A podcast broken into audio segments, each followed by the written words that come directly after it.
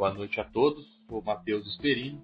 Sou formado em urologia no Hospital das Clínicas de Botucatu e atual fellow em urologia no Hospital do Câncer de Barretos. Agradecer o convite da Uroconexão, principalmente a meu amigo Ivan Carilo. Hoje eu vou falar sobre a neoplasia urotelial do trato urinário alto, tá? Então, começando, a gente sabe que 5 a 10% dos tumores uroteliais são do trato alto e a gente vê uma baixa incidência comparada à bexiga, tá? A incidência é três vezes mais maior no homem caucasiano, isso é semelhante à urotelial de bexiga. Existe altas taxas de recidiva, principalmente vesical, então a gente sabe que tem que manter uma vigilância restrita, porque a recidiva é muito alta e existe um pico de incidência entre 70 e 90 anos. Então é uma doença do idoso. No diagnóstico, 70% das lesões são músculo-invasivas, e isso se justifica pela fina camada muscular encontrada no trato urinário alto. Em relação à genética, 80% das lesões são esporádicas e 20% hereditárias, ligado principalmente à síndrome de Lynch, que é a síndrome do câncer de colo retal não polipóide. Um outro dado importante é que as lesões são duas vezes mais comuns na pelve renal do que no ureter, enquanto e quando encontradas no ureter, são bem mais comuns no ureter distal. Em relação à síndrome de Lynch, a gente sabe que tem alta incidência de câncer de cólon não polipóide associado a outras neoplasias, como neoplasias gástricas, ginecológicas, pancreáticas e sebáceas, tá? E quando a gente tem a suspeita do acometimento na síndrome de Lynch, a gente tem que fazer um teste genético no paciente, nele e na sua família. Tá? E como que a gente é, desconfia ou suspeita que ele é portador da síndrome de Lynch? A gente utiliza os critérios de Amsterdã, que são idade menor de 65 anos com história na família da síndrome de Lynch, ou quando o paciente tem o diagnóstico e tem um parente de primeiro grau que teve o diagnóstico da síndrome de Lynch com menor de 50 anos, ou quando o paciente tem o diagnóstico e tem dois pacientes na família com a síndrome de Lynch. Quando tem um desses critérios, a gente é obrigado a fazer o sequenciamento genético do paciente e da sua família. Em relação aos fatores de risco, a, a, os fatores são muito semelhantes aos fatores da bexiga, como tabagismo, uso de álcool, a ocupação em indústrias de tinta, plástico, petróleo, até o uso de ciclofosfamida já foi descrito, e também o uso de analgésicos como fenacetina, AS e também a ocupação com arsênio. Além disso, é muito característico e específico de tumor urotelial do trato alto aqueles pacientes é, que, que residem na região dos Balcãs e são acometidos pela doença dos Balcãs, que é, um, que é uma erva, é, é como se fosse uma, uma erva daninha naquela região que ela produz um ácido aristolóquico e as pessoas em contato, em contato com esse ácido têm uma incidência grande tem, e uma maior incidência de, desse tumor urotelial de trato alto. Então ele é muito relacionado com esse ácido aristolóquico. Em relação à história clínica, a gente encontra hematúria como queixa do paciente em 80% dos casos. Pode existir associado cólica renal, mas somente em 30%, normalmente por obstrução de algum coágulo ou do tumor na parte ureteral.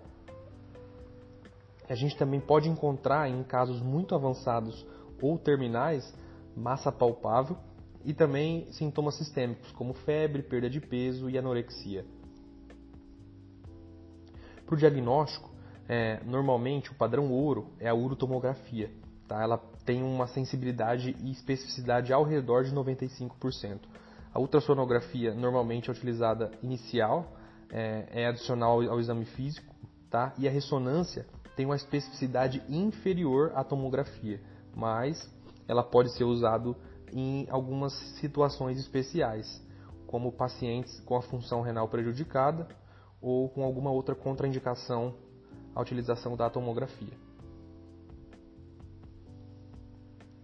A gente na tomografia é, normalmente encontra principalmente falha de enchimento na, na fase excretora da urotomo, tá?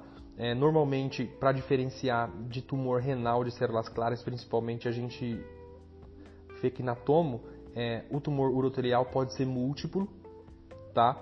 E normalmente ele começa da pelve, ele pode infiltrar o parênquima e normalmente em fases terminais, tá? Diferentemente do, do tumor de células claras.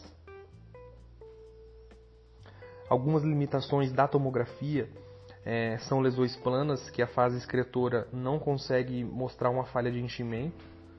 São os, o, a, o carcinoma in situ é muito difícil, impossível normalmente a gente encontrar ele na tomografia, porque ele também é uma lesão plana, tá? E uma, e uma coisa que pode acontecer, que algumas lesões benignas podem simular tumor, como adenoma ou algum pólipo renal, mas é muito raro. Lembrar que a cistoscopia ela é obrigatória, tanto no diagnóstico como no tratamento, porque de 30 a 40% dos tumores do, do, trato alto, a gente encontra tumor na, na bexiga sincrônico.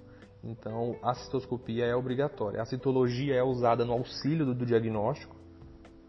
Ela tem uma alta especificidade nos pacientes com tumor de alto grau, porém essa especificidade e a sensibilidade são menores comparada ao tumor de bexiga. Em relação à ureteroscopia, ela é utilizada no auxílio do diagnóstico duvidoso.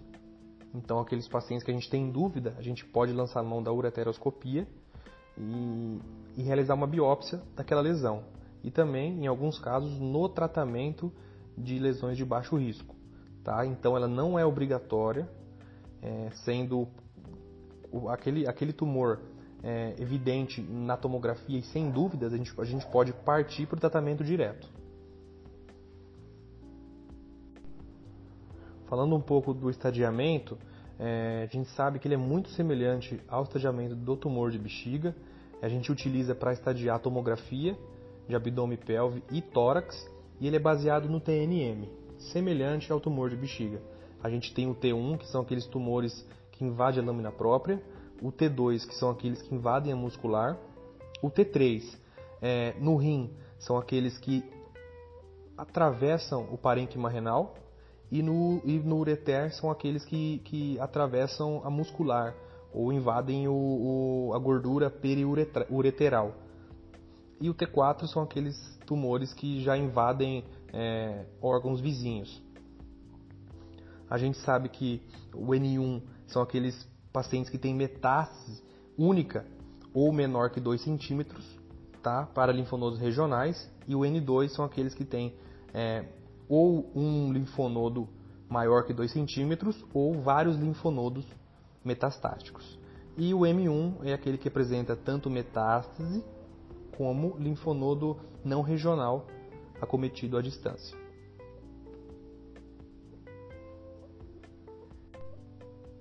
Então a gente fez o diagnóstico, a gente tem que partir para o tratamento. É, antes do tratamento, o guideline europeu sugere a nós estratificar esses doentes. E a gente estratifica em pacientes de baixo risco ou alto risco. Paciente, os pacientes de baixo risco, eles têm que ter necessariamente todas as características a seguir.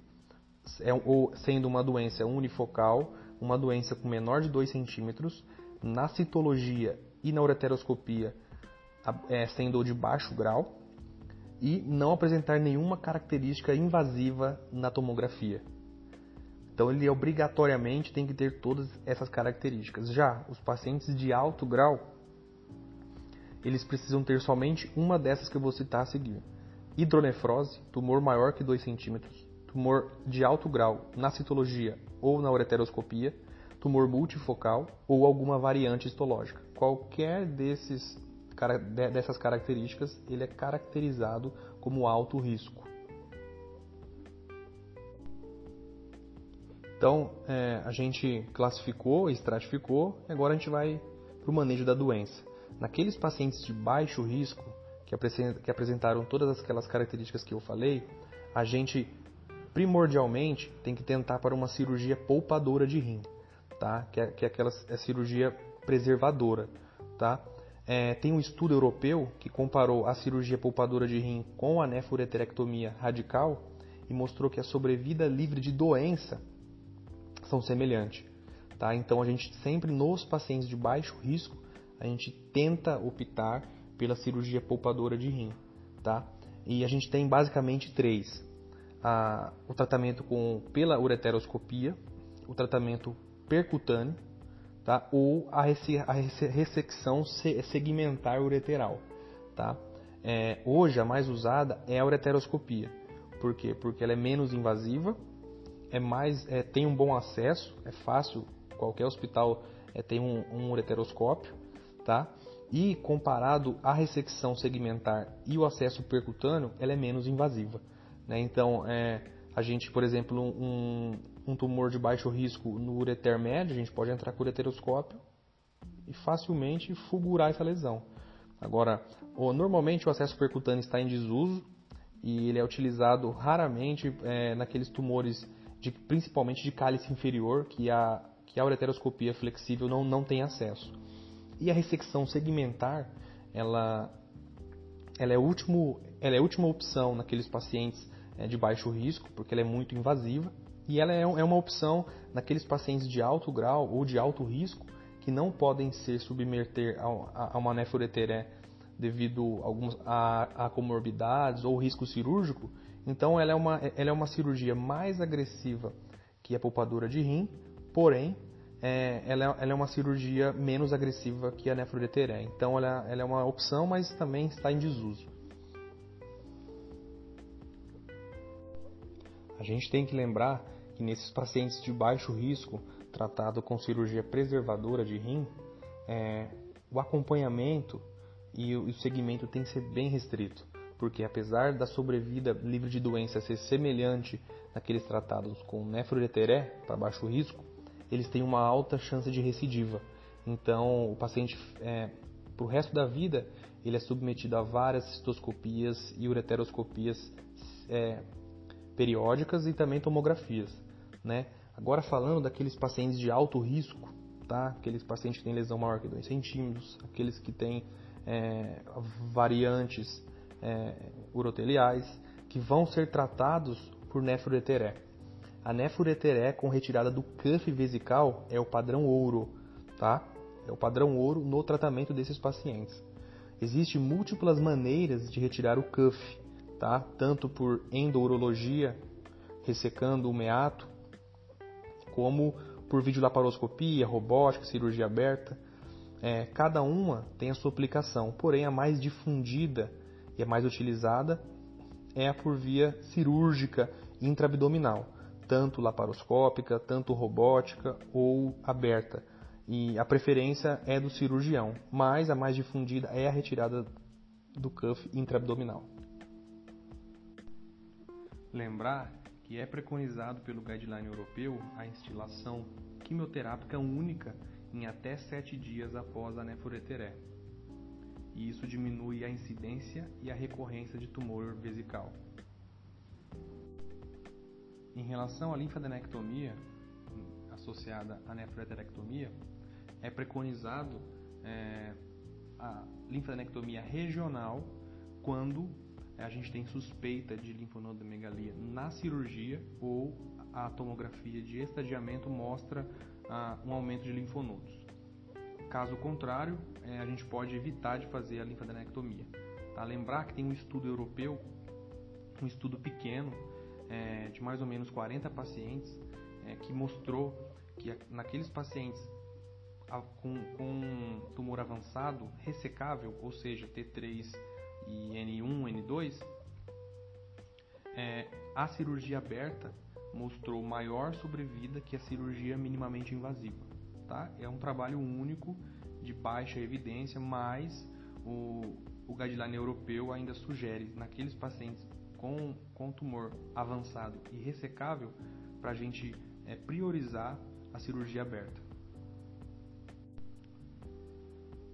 Em relação à doença metastática, naqueles pacientes M1, a gente só realiza a nefroreteré, ou em alguns casos até a nefre radical, somente se for paliativa, aqueles pacientes que estão com uma hematúria é, incoercível, é, que estão tendo muita dor, tá? A gente pensa na, na nesses casos. Tá? Existem alguns trabalhos é, relacionados à metastasectomia, mas são muito poucos e de baixa evidência.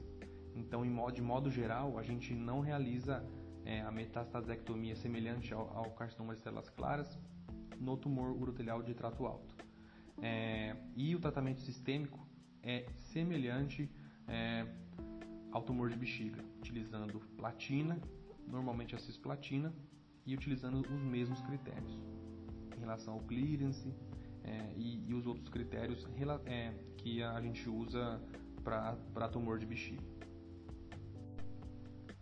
Lembrar que o, o inibidor de checkpoint é, vem ganhando espaço e terreno é, semelhante a, a, ao tratamento de tumor de bexiga no tratamento dos tumores metastáticos e existem vários estudos é, em andamento relacionado aos inibidores de checkpoint é, e isso já é o nosso presente e o, e o futuro é, no tratamento dos tumores uroteliais.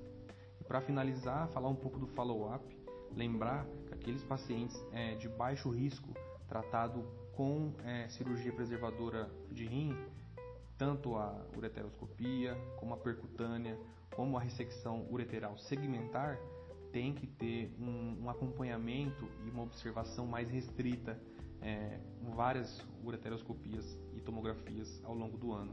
Então a gente é, fica em cima desses pacientes porque, apesar da sobrevida desses pacientes de baixo risco ser semelhante a a, entre a, a, a cirurgia preservadora da cirurgia radical, eles têm uma alta chance de recidiva. E em caso de recidiva, se a lesão for de baixo grau e, ou, e baixo risco, a gente pode novamente tentar uma cirurgia preservadora de rim.